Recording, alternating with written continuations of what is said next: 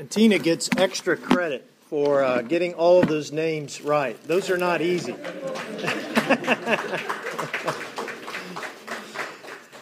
well, this is uh, the big day for the Super Bowl, and I don't see any jerseys or colors represented. Uh, I did see some Saints jerseys back there, uh, but like I said, I didn't see any jerseys.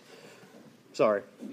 Um, and so we don't really have a lot of uh, interest, I think, maybe in just watching the commercials today or trying to keep up with uh, maybe some of the statistics between the quarterbacks or something. But uh, this is a uh, big day for them. And I, uh, I think probably most of us will tune in and, and stay tuned for a while because, unlike in other years, uh, there hasn't been much of a competition between the teams. Usually, one is very much more dominant than the other. And I think around here, based on what Monica said and maybe what others have said, uh, that there is a little favor for the Broncos. Is that right? Anybody? Anybody pulling for the Broncos? Anybody pulling for Seattle? Okay, you're outnumbered, Monica. Uh, but no one seems to be too uh, emotional about it either way, and, and that's okay. Uh, but one of the things just in watching them is to, to see what they're going to live up to, right? There's all this hype that's been going on uh, really between both teams, but certainly uh, with the Seahawks. There, there's just this constant uh, talking and um, you know a lot of things that have been said back and forth, even within the team, but certainly between the two teams and the coaches and the mayors of those cities. And it's uh, going to be interesting to see who actually pulls it out and wins. And uh, I'm not betting on it. Uh, have have no risk involved here. But they do. The players uh, have a lot at stake here because the owners have a lot of stake. It's not just about Super Bowl rings, it's not just about uh, commercial endorsements after the game, it's not about uh, the commercials that are involved during the game, although uh, those certainly are um, always fun to watch. But it really comes down to uh, the players and uh, what they have put into this game, all of them have contracts that they've signed with the owners. And so uh, the owners are definitely wanting to make sure that the, the players are earning their keep, that they're living up to all of the money that's been invested in them to get them to this point. And usually, what happens by this time is the, uh, the most favored team comes in and they're so full of pride and they realize they have done all of this work to get to this place uh, that they get so caught up in the celebration that they don't get out on the field and perform. And before long, uh, there is this landslide of points uh, that is built up against them, and they lose. And it's a great example of how pride comes before a fall. As we hear this text uh, today from Micah, and even as we hear the gospel text uh, that is the Sermon on the Mount that Jesus gave, we recognize that uh, pride gets in the way. And sometimes we forget what, what we are to be doing here in this world, and we forget the contract or the relationship that we have with God. And I think that's what we hear when we hear this text. And, and I wish we had time to look at all of Micah. Micah is my favorite prophet. Amos is pretty close. Uh, but Micah really is able to summarize what Amos has said and what Hosea and Isaiah have, have said and uh, spoken as words to God's people. He just boils it all down and gets really tacky with it. Don't you like tacky pastors? tacky preachers? I mean, this guy was constantly getting into trouble. But he was doing what God called him to do. He was saying what God wanted him to say. And as he uh, came from a very uh, humble beginning, and, and, we understand that maybe there were two Micahs, uh, or two different people who were compiling these words together, that both of them, if that were the case, they understood poverty. They lived in poverty. They grew up in poverty and they were surrounded by it. And they saw people within their own religion who had uh, attained all kinds of resources and land and benefits and uh, power. And there was this great divide as always, right, between the rich and the poor. And so God taps on the shoulder of Micah, who is just living uh, with really no identity in his poverty and says, Micah, I've got something special for you to do. I want you to go and say some things to Israel because they are totally missing the mark. And this was constantly the case, but certainly in the 8th century BC. And that's about when Micah is uh, starting to speak up. It's uh, some people uh, say about 750 BC. And there are a lot of things that are going on in Israel at that time. But as we think about the history of Israel, we, we know that uh, God entered into this contract or a covenant with Abraham and, and with all of the people that would come behind him. And it is this relationship about following what God wants to do in the world. And we would call it the kingdom of God. That's what Jesus referred to it as. That they would continue to walk with God. God would bless them as they followed after him, as they lived up to what he had given them to do. And we realized that there were some problems that came along with that. So Micah is addressing those problems, pointing out to them, okay, uh, God has blessed you. And if you look back at, at chapter uh, 6, you can, you can see where all of this is, is laid out. Uh, he uh, talks about Hear what the Lord says. Rise, plead your case before the mountains. Let the hills hear your voice.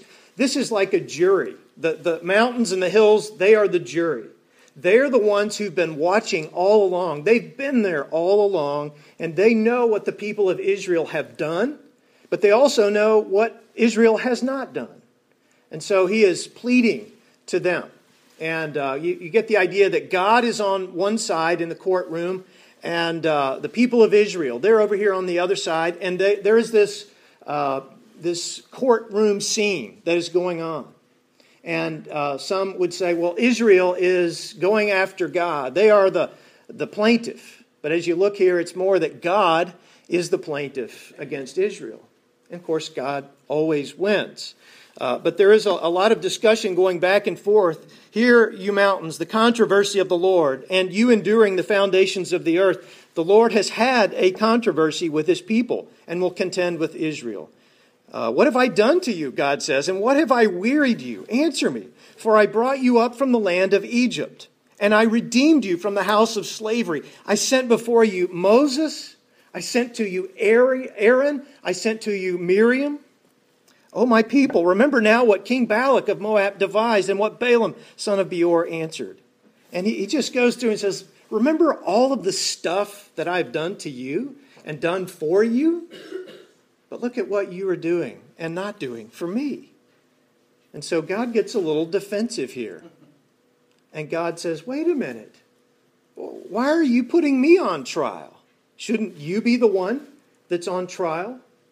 And you go on down through here, and you, as you get a little bit farther, um, verse 6 With what shall I come before the Lord and bow myself before God on high? This is Israel saying, This shall I come before him with burnt offerings? They're like, uh, Yeah, maybe we should. Uh, God likes us to burn animals and things on the altar. Uh, maybe we need to do that. Maybe that'll make God feel better about us.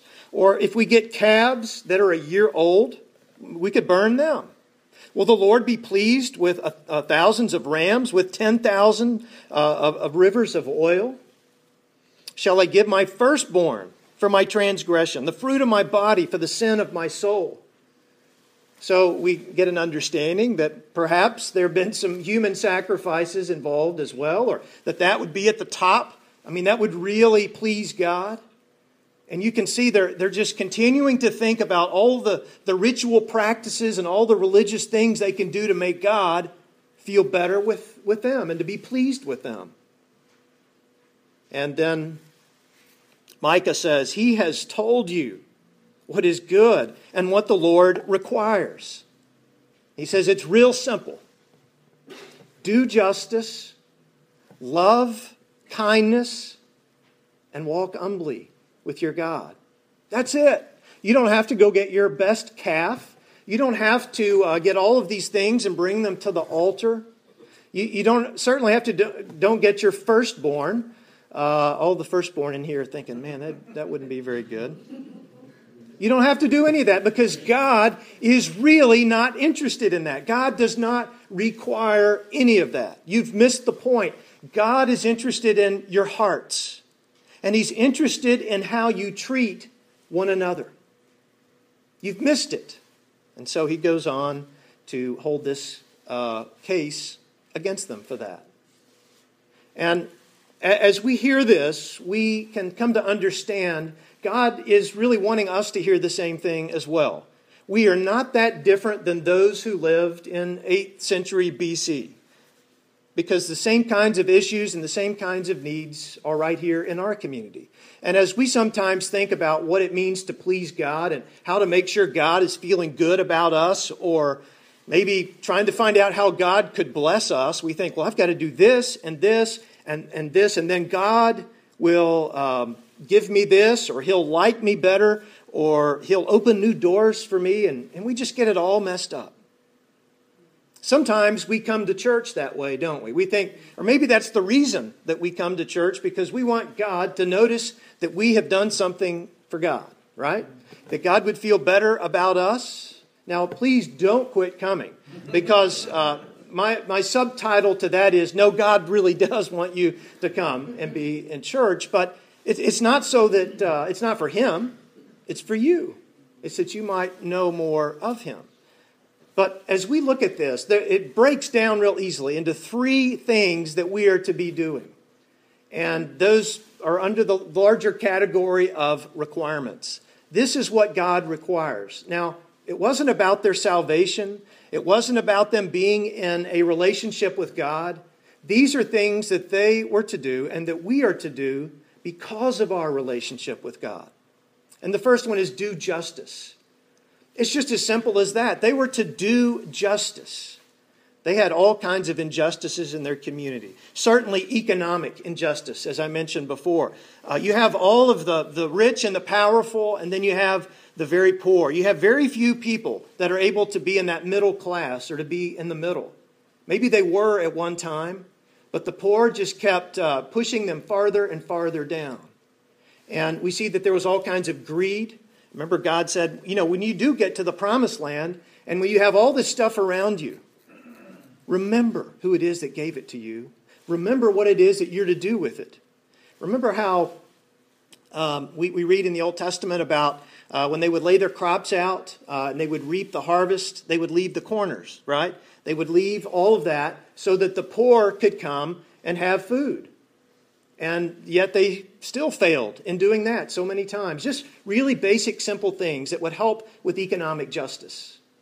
They also had religious injustice. If you were able to afford a sacrifice in the temple, then you could get right with God. But if you couldn't, if you were poor, uh, you were just left out. And that's why Jesus came into the temple. That's one of the reasons. And he took his whip and uh, started turning over tables and was really ticked off. Righteous indignation because of the injustice of what was going on in the temple. So, religious injustice. There were other forms of injustice in, in their community in terms of uh, how they dealt with legal issues and uh, just really the same kinds of things that we deal with today. And what God wanted them to do was to use their power to make sure that they were taking care of other people. Uh, Cornel West has said, Justice is what love looks like in public.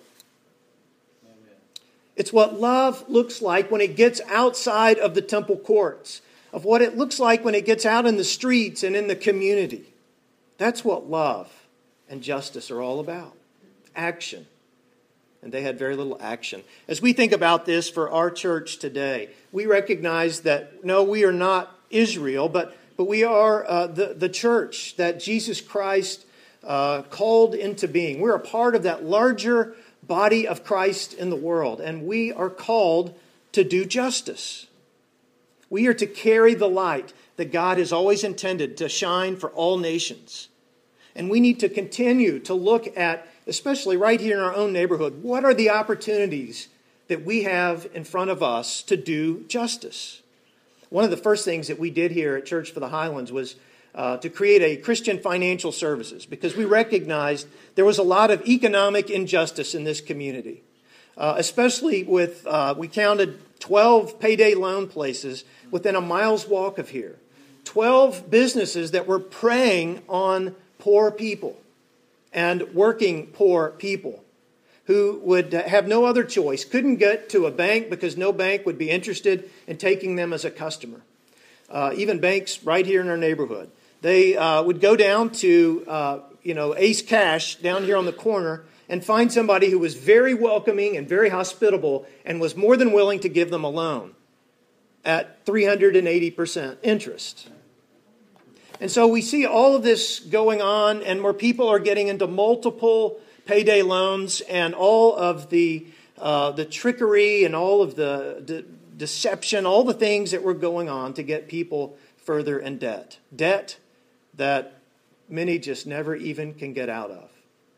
And so what we said is we want to do something about it. We're going to put in an ATM machine just as a simple, soft little step. We're going to start doing free tax preparation.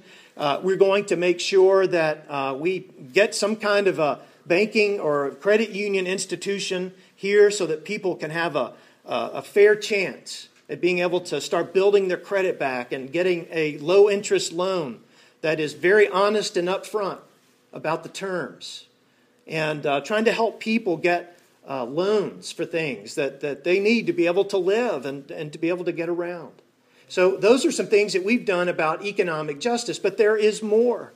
Uh, as we think about racial injustice in our community, recently, as we had Martin Luther King Sunday uh, over at Evergreen, that was one of the things that we considered was uh, just the racial injustice. It's not over. There is still racism in our community. And sometimes uh, it is uh, very quietly uh, done. It's, it's something that we are able to hide a little bit better than maybe back in the 50s and the 60s, but certainly it still exists. The same thing was true with uh, many of you who went down to city council to say we need a fairness ordinance because that is a justice issue. It doesn't matter what you believe uh, uh about uh, the LGBT community. It doesn't matter because they are humans, they are people, they are citizens of this city, and they should not be discriminated against. And so we went down and spoke up for that. Uh, this is something that is falling right in the line of what God wants the church to do to speak up and to make sure justice is happening in the community. Uh, so it's not just about doing justice, but it's also about, and, and you'll see this defined in different ways loving kindness or showing mercy. Maybe your scripture says mercy. The, the word is, uh, and we, I want y'all all to practice it together. Uh, it's a Hebrew word, hesed. You got to kind of cough a little bit. Hesed. Okay, and you can see it there in Hebrew, and uh, it, it's hesed. It's loving kindness, and it's loyalty. It is devotion. My uh, Hebrew professor, F.B. Huey, he defined it as this Hesed encompasses deeds of mercy performed by a more powerful party for the benefit of the weaker party. So those who have the most power are the ones with the most responsibility to look after the people who have the least amount of power. That's the way God works. God has all the power, and yet He looks after the little man. And the same thing is true with God's people. We are to look after those who have no power or very little power and help them. And that requires loyalty loyalty to them and loyalty to God. And God was angry with Israel because they were missing it on both ends. They weren't loyal to each other, they were treating each other in, in ways that were not pleasing to God. And especially those outside of their faith, they were mistreating. And the same thing goes with their relationship with God. They were assuming they had more power than God, and they acted accordingly. We need to practice this said in our life as well. You are given one of these, uh, you, you were given this as one of your requirements as being a follower of God in this world. To practice kindness, loyalty, complete devotion now, as you think about your own spiritual life today, does that describe where you and God are today? Are you fully devoted to God? Or are you devoted to the things that you can do for God or to what's on the outside? Because God just, that He despises it. Isaiah reminds us of, of that in, in, chapter 1. Don't even come to uh, the synagogue, don't, don't even bother coming. Because you, your heart is so corrupt and it is so uh, out of sync with, with mine. Just don't even have your religious festivals anymore. Just close up the doors because I'm not interested. What I am interested in, he says, is your heart and your loyalty to me. Micah, he was certainly loyal to God. He got himself into all kinds of trouble. Jesus, as he was sharing the Sermon on the Mount, was sharing the most revolutionary message that those people had ever heard. And he was sitting with the poor. I mean, these were poor people that he was saying, The kingdom of God belongs to you. Blessed are you who are poor and who are meek and who are beaten down. And they had to be looking at each other like, Really? Us? We're the future? We're the ones that God loves and the ones that He's going to empower? Yes, Jesus would say, if you want.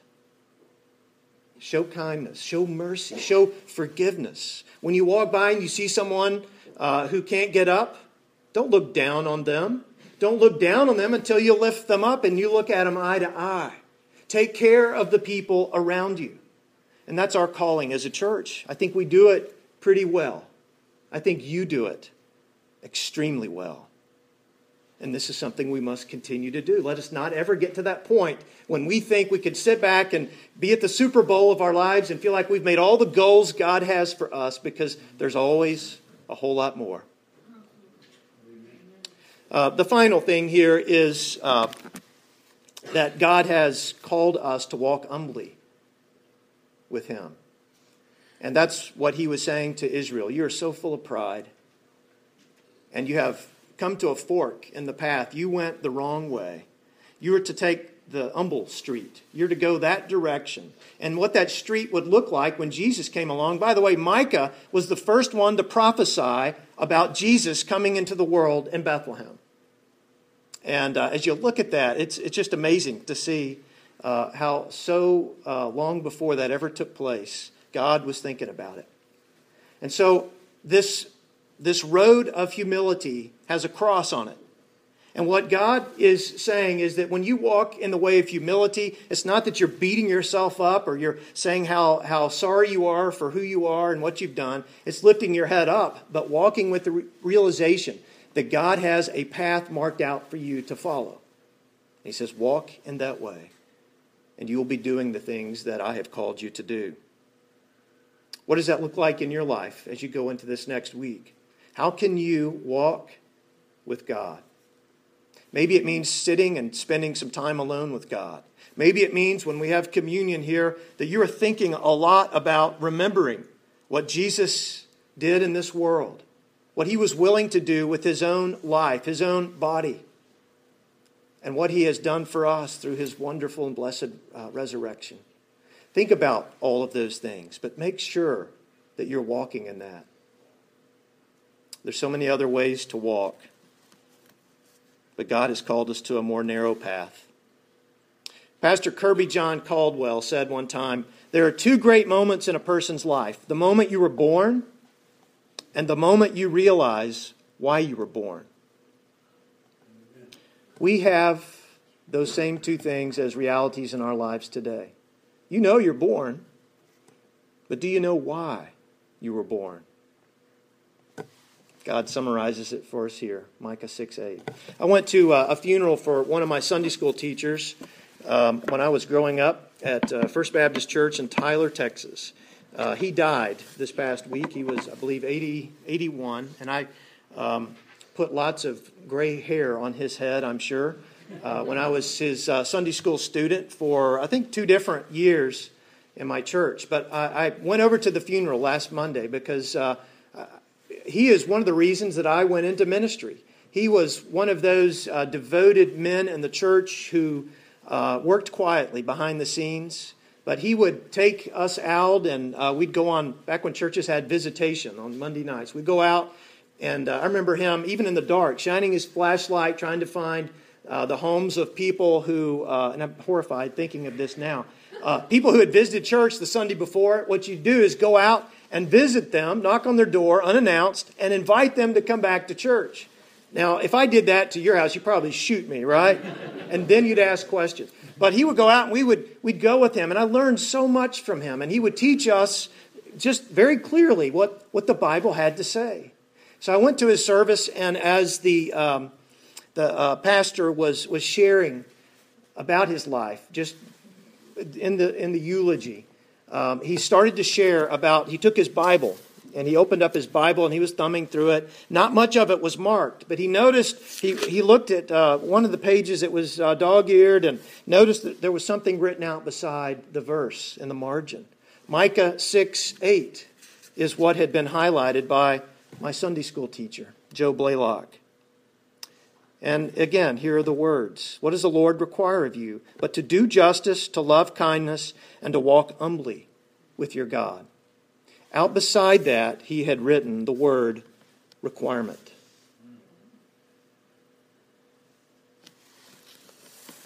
And he lived up to it.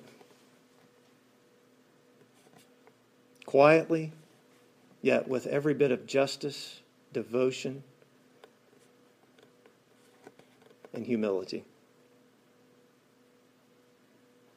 What's in the margin of your Bible?